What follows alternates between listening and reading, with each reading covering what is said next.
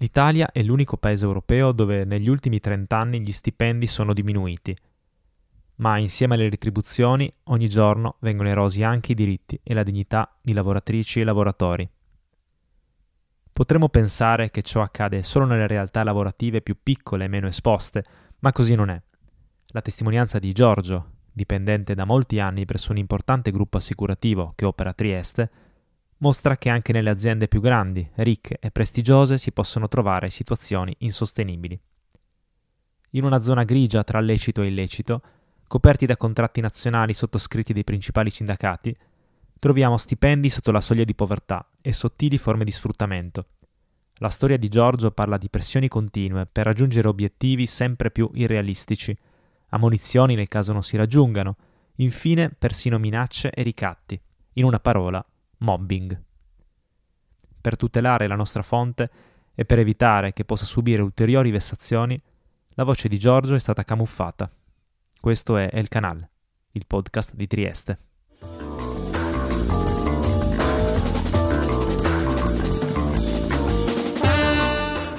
Io, come mh, altri colleghi, eh, lavoriamo da tantissimi anni presso un, gro- un grosso gruppo assicurativo il quale ogni anno ci stabilisce degli obiettivi che dobbiamo raggiungere. Quotidianamente subiamo delle pressioni affinché questi obiettivi vengano raggiunti. Lavoriamo sempre, lavoriamo anche i sabati, le domeniche per raggiungere questi obiettivi perché diventano sempre più incalzanti. Poi ci fanno anche vendere determinati tipi di prodotti, quindi si va anche un po' a inficiare quella che è la, la qualità della vendita proprio, perché appunto eh, subiamo pressione anche per il tipo di, soluzione assicurativa da vendere a, ai clienti.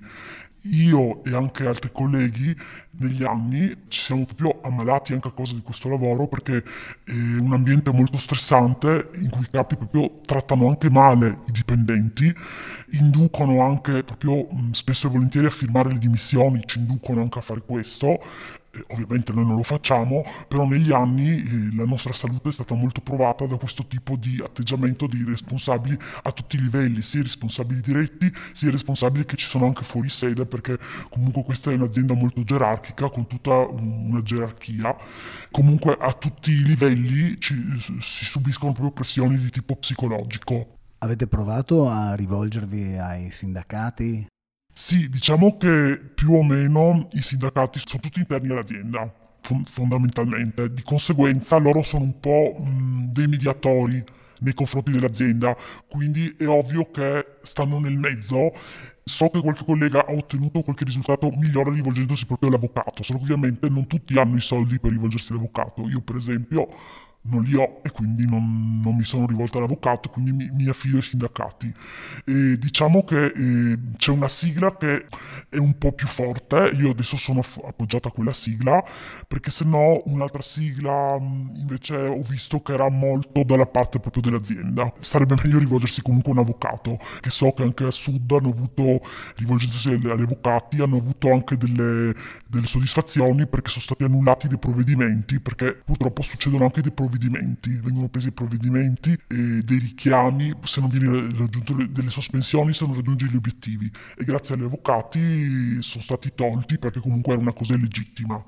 A proposito di sindacati, il contratto nazionale di categoria di riferimento, quello che riguarda il personale delle imprese di assicurazione, è stato sottoscritto anche dai sindacati. E vuoi per favore parlarci, per far capire a chi ci ascolta, quali sono le tue condizioni lavorative?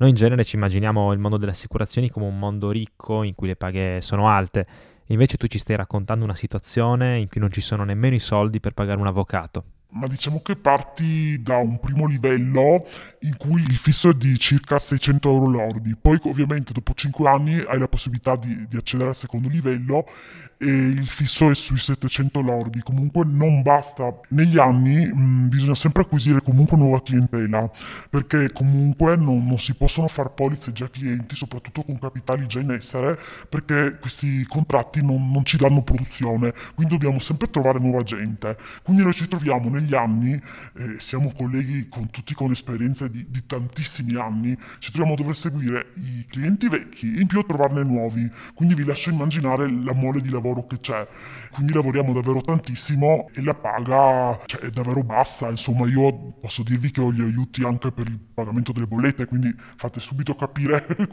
qual è, insomma, ho avuto anche i buoni spesa in periodo Covid per farvi capire. Quindi per, per, per capire parlavamo di un fisso di 600 euro a cui poi si sommano i premi di produttività eh, ma quelli dipende, perché dipende dalle polizze che fai.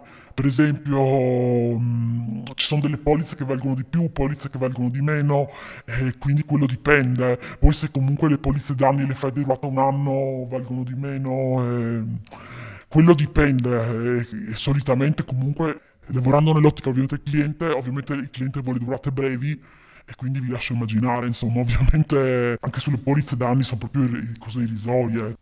Quindi tu non solo incontri i clienti e cerchi di eh, vendere questi prodotti assicurativi, ma devi anche procurarli questi clienti.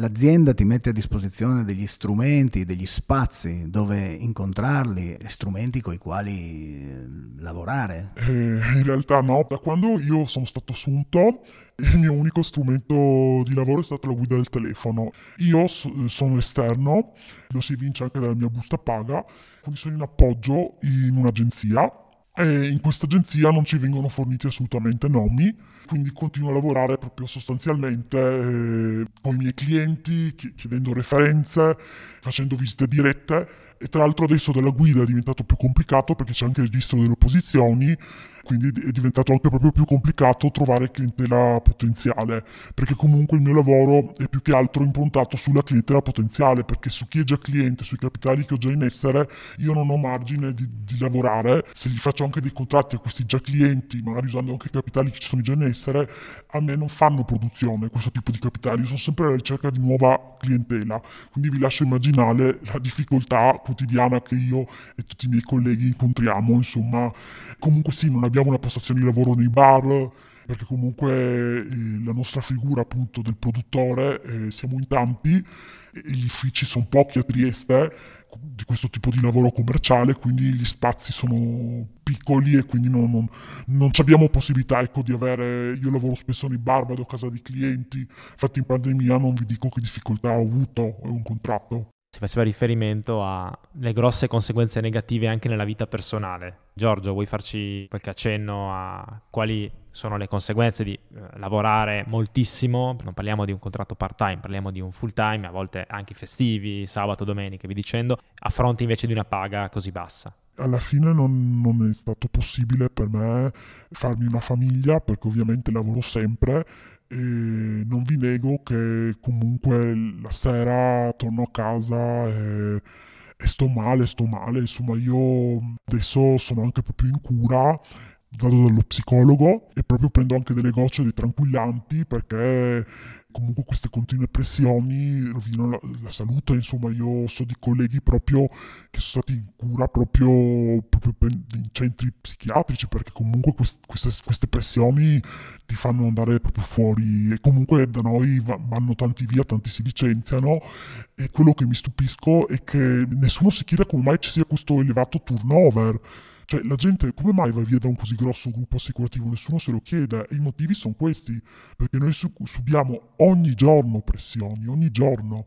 Ogni giorno pressioni di ogni tipo, controlli. È stato anche visto come lavoro, perché i responsabili vengono anche a controllare come lavoriamo. Quindi viene visto che io lavoro, che vedo tanta gente. Però nonostante ciò non va mai bene e come dice il mio psicologo non gli andrà mai bene perché loro vorranno sempre di più, ti fanno pressioni, poi quando tu, comunque tu torni a casa la sera pensi sempre al lavoro, a parte che comunque io non ho neanche un telefono aziendale, quindi do il mio telefono ai clienti e io ricevo chiamate sempre perché la gente è a sinistra, cioè io anche sabato e domenica, io non ho una vita, mi suona sempre il telefono, cioè non, non riesco ma, ma neanche ad andare in bagno che mi suona già il telefono così, questo è il lavoro. Ma io comunque lo amo il mio lavoro, ma il problema è che sono queste pressioni che, che proprio non vanno, non vanno bene. E a proposito di queste pressioni, cosa succede se non si raggiungono gli obiettivi che vengono richiesti dall'azienda, obiettivi sempre più alti? Inizi a ricevere lettere, ammonizioni scritte, sospensioni.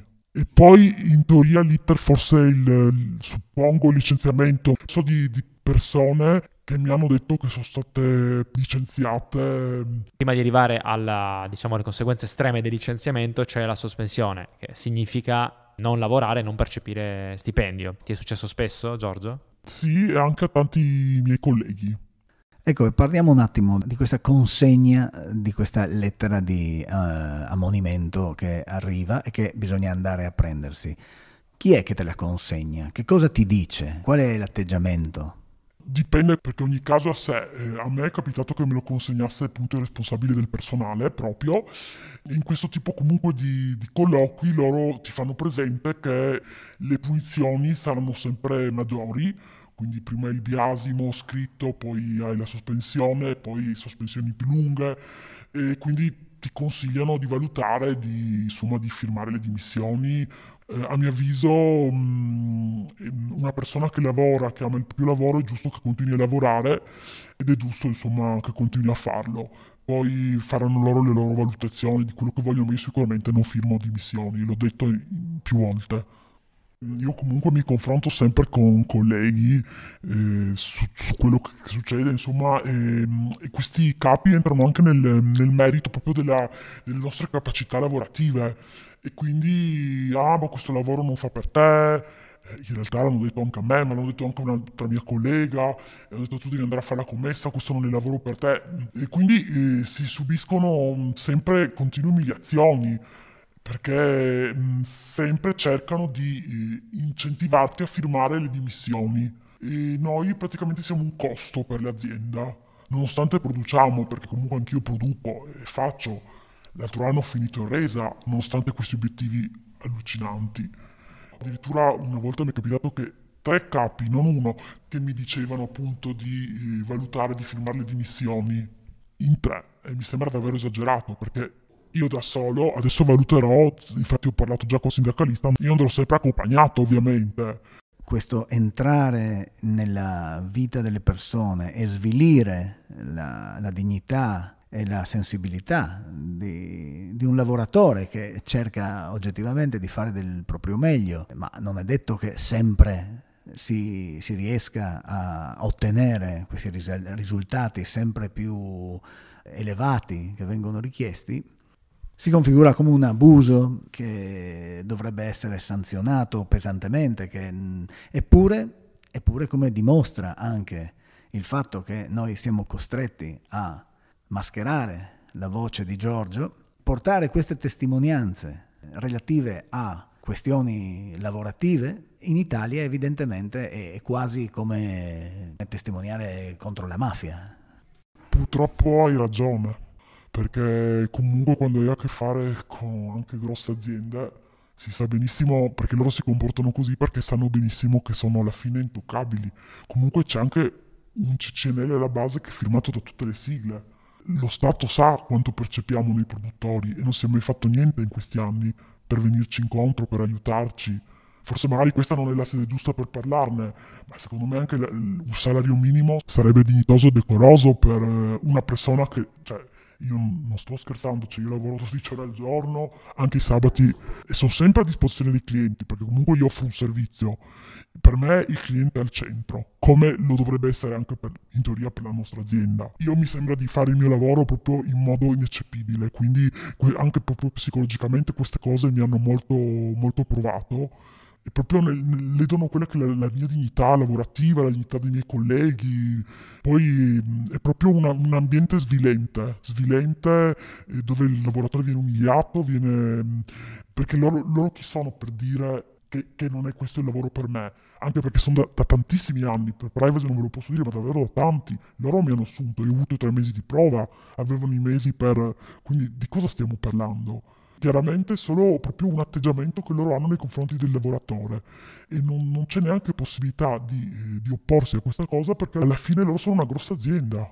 E io spero che mh, più persone abbiano il coraggio come me comunque di parlarne perché secondo me il numero, la quantità di persone forse possono iniziare a far venire un cambiamento, insomma, in questa situazione. Perché secondo me non è giusto che questo tipo di situazioni accadano, perché purtroppo questa azienda ha rovinato diverse famiglie, perché ho proprio dei colleghi che stanno molto male hanno distrutto la vita di diverse persone, compreso la mia.